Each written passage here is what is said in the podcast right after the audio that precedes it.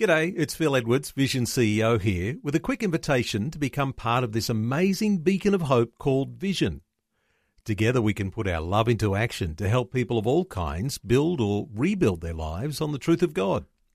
Please consider the part you can play during our upcoming Visionathon appeal, remembering that it's your support that makes Vision possible, including this podcast. Life, culture, and current events from a biblical perspective. 2020 with Neil Johnson on Vision. Uh, once again, a regular on 2020, Andrew McColl is with us from Family Voice Australia. And he's been doing a bit of research about what it means to be a conservative in our political views. Good morning, Andrew. How are you? Good morning, Robbo. I am well. Thank you. Great. Good, good to have you with us. And uh, yeah, keen to hear what you've uh, discovered uh, in this research about uh, what it means to be a conservative. What have you found? Well, I've I've started a series, and this is really part one, uh, Robbo. I call it more than just conservative. Mm-hmm. And I think that's important for Christians to understand that conservatism is good politically and in terms of government and those sorts of things. But we've got to be more than that. And uh, the reason I'm saying that is that the Bible takes us, I think, somewhat beyond just that I've got a quote by one of my favourite authors, Dr. Gary North. He wrote a book about 30 something years ago called The Sinai Strategy. And he said in that the, that uh, the Israelites had experienced firsthand the institutional effects of a social order governed by a law order different from the Bible's. They had been enslaved. Mm. The God who had released them from bondage announced at Sinai his standards of righteousness not just private righteousness, but social and institutional righteousness. Thus, the God of liberation is simultaneously the lawgiver. Close association of biblical law and human freedom is grounded in the very character of God. Mm. Yeah, it's a very good quote. Yeah, well, it gets us started on what we want to do if we're thinking about applying the gospel uh, and the Bible to government and what we the to trace their ideological history back to people like the Englishman Edmund Burke, who pointed out in his era the dangers of the French Revolution. Well, he was he proved to be absolutely correct. Yeah, that was good but they could go a whole lot further. They could include Oliver Cromwell, who successfully defeated Charles I of England, Stephen Langton, the Archbishop who wrote the Magna Carta, uh, and many other people. Yeah, that's right. Well, I guess it's a, big jump, isn't it, from from these people from the last you know, few hundred years um, to you know, the Exodus. I mean, that's thousands of years ago, so that's a, a bit of a jump. So I guess you're saying that we can trace conservatism right back to Israel. Well, we can. We can because we have to realize that we've got to say, well, what do we mean by conservatism? And we would say as Christians that because of the Exodus, we see immediately there's this connection between biblical law and human freedom. And this was the very thing that God was after right from the get go at this time.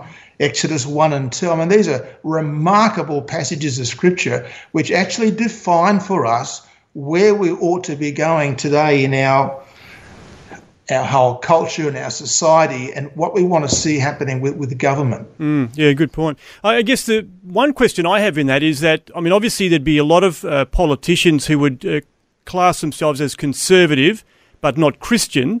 Uh, would they have an issue coming to the same conclusion here? Would they say, "Oh, yeah, I'm happy to go back to uh, biblical roots," or would they sort of draw a line there? Well, that that would depend on on each individual, of course. I think what we've got to say is that if we start with Scripture and let and let Scripture define for us what we think conservatism means, great, let's run with that.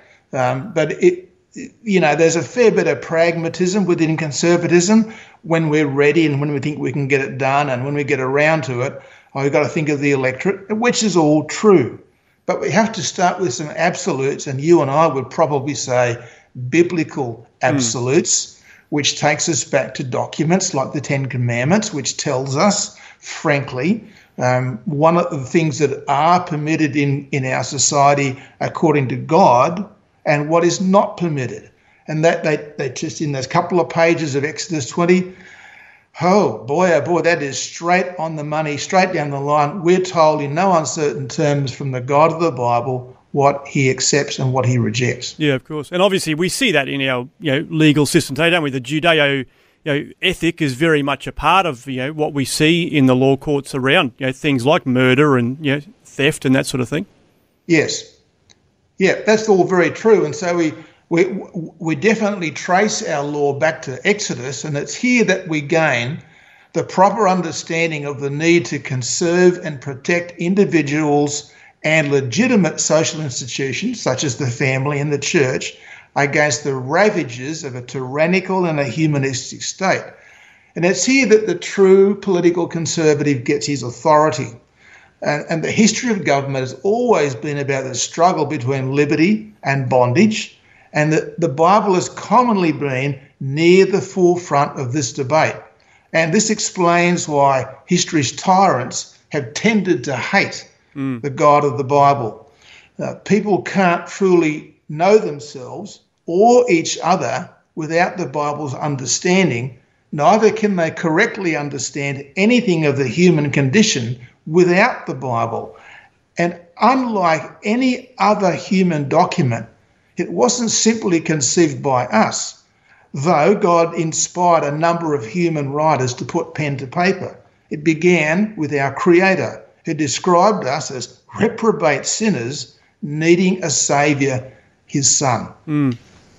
Yeah, it's a good point. I guess you've got that uh, tension that I can see uh, still in the sense of, you know, I mean, obviously people would say that we're in a post-Christian, uh, you know, nation here in Australia. So, you know, how as Christians can we, I guess, you know, ensure that this, because I agree with you, like there's a truth to what you're saying, but, you know, there's a lot of people uh, that would just say, oh, well, that's you know, not relevant for today. How would we sort of actually, you know, bring that in?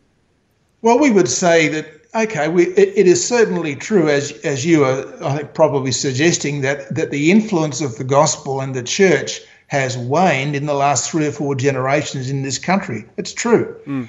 but it hasn't got to be that way. And I think a part of the reason why it has waned is that Christians, and I include in this Christian leaders, have not been confident, have not been forthright, have not been outgoing in saying this is what we need. Mm. And we've we've got a few funny ideas floating around in church that says, well, I don't want to get involved in politics because that's a that's a messy business, and I don't want to get involved in controversy. Well, actually, controversy is necessary mm. and, and government is necessary. It desperately requires the, the confident and forthright declarations of Christians because without those declarations, the the truth of the gospel gets left aside. We try and get all correct and careful and polite. Well, meanwhile, back at the ranch, there are a whole lot of people in our country who aren't careful to be uh, to be polite and, and very kind, and they're coming on hot and strong, mm. and they won't be stopped by anybody unless someone gets in their way and says, No, we do not want that in our country. Yeah, good point. And I guess the reality is, as you say, when people do sort of shrink back, that creates that vacuum, which is then filled by you know these other you know people that are more than happy to jump into the the fray. Well, that's that's the thing, and and they want to come on hot and strong, and if we don't stand in their way and say, I don't think so, I don't think we we need abortion, I don't think we need uh, lots of things that we have in our culture today. Mm. We can turn that around if we're confident, if we're forthright, if we're not intimidated by people who don't mind some standover tactics. And we're finding that very frequently today. And, and as a consequence, we get few political leaders who are willing to accept the Bible as their textbook for liberty and apply it to society. Well, if if Christian leaders won't, and if the church won't consistently apply it to society, why should we expect politicians to? yeah, so true. And I guess the reality is, I, I, think of the words of Christ. He calls us to be salt and light in our uh, community. So, as Christians, that really is our responsibility, isn't it? To be, uh, you know, I guess, agitating for truth in the middle of this. Absolutely, and and this can change, and and, and we want to work forward for change, and, and others will say, well, how's it going to change, Andrew? Well, I would say by the impetus and pressure from faithful Christians within the church who understand the claims of Christ on every society, and that any society that ignores Christ's commands only prepares itself for his judgment. And that means that we have to get educated scripturally to a whole new level. We've got to consider much more the implications of applying the whole of Scripture to the times we live in. Mm. And by this, I mean education and health and welfare, economics, law, defence and foreign affairs, and even things like taxation. For instance, we can see in 1 Samuel chapter 8 a very plain warning that people get higher taxes when they walk away from God the Bible speaks clearly to these matters, beginning with the Ten Commandments and in many other places. So that means we've got to get busy to find out what it means to obey Jesus Christ in realms we've maybe ignored in the past. And this is all part of us preparing to give a good account to God. It's all part of serving the generation that we're a part of and providing society with the leaven of the kingdom of God and not leaving the gospel out of the midst of the mm. the society that, that we're a part of. Yeah, that's so true. And I guess that comes back to what I was saying before about salt and light, like that. The leaven, you know, it just gets in there and it just infiltrates and it has a, a, a huge effect, doesn't it? Yeah. Well, we and we can we have to ask ourselves who was it that brought about the Exodus? Well, when he called Moses, God said, I have surely seen the affliction of my people who are in Egypt, and have given heed to their cry because of their taskmasters, for I am aware of their suffering. So I've come down to deliver them from the power of the Egyptians and to bring them up from that land to a good and spacious land, to a land flowing with milk and honey. Mm, that's a great promise. And the Bible it? makes it clear that every person's a slave of someone. Yeah. Whose slave are we? Nations are the same. And like individuals, when nations run from God, they, they invariably run into bondage. That's what communism brought to the Soviet Union, but the West has, has learned little. In fact, we're digging ourselves into another atheistic and a deep hole. But let's not dwell in this hole we've made a moment longer than we have to let's get back into the light of God through biblical obedience. That's what He's always wanted us to do. Yeah, that's a, good reminder, I think, Andrew, because you know, there's again, you, you talk about you know, if we shrink back or we become passive, then that's you know that hole's only going to get deeper, isn't it? Yeah, we've got to we've got to be on the front foot to to ensure that it doesn't continue longer than it needs to.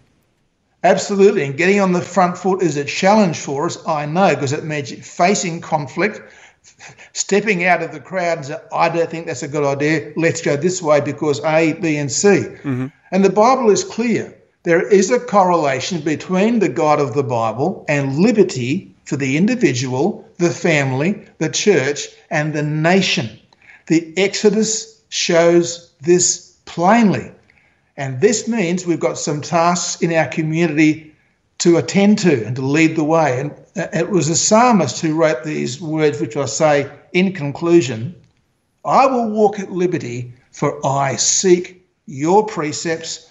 I will also speak of your testimonies before kings and shall not be ashamed. Mm. That's a, a, great way to, to wrap up. And I think that's a, a good reminder, isn't it? Yeah, I think, uh, again, of. Uh, the command in Joshua, you know, be strong and courageous. You know, we don't need to shrink back. You know, we can stand uh, boldly and, and be courageous in some of these. Uh, they are, you know, awkward uh, conversations. They can be difficult, uh, you know, challenges. But you know, knowing that we've got God behind us, we can step into it. Absolutely, that's the challenge for us to to find out what God's word tells us to do and follow through with it. Yeah, excellent. Well, Andrew, it's so good to uh, have you share about that today with us on 2020. Thank you very much for that. Of course, people can uh, connect with you and find out more about the work of Family Voice on your website, familyvoice.org.au. So uh, check that out, familyvoice.org.au. But to Andrew McColl, thanks so much for being a part of 2020 this morning. Thanks, Robbo. Thanks for taking time to listen to this audio on demand from Vision Christian Media. To find out more about us, go to vision.org.au.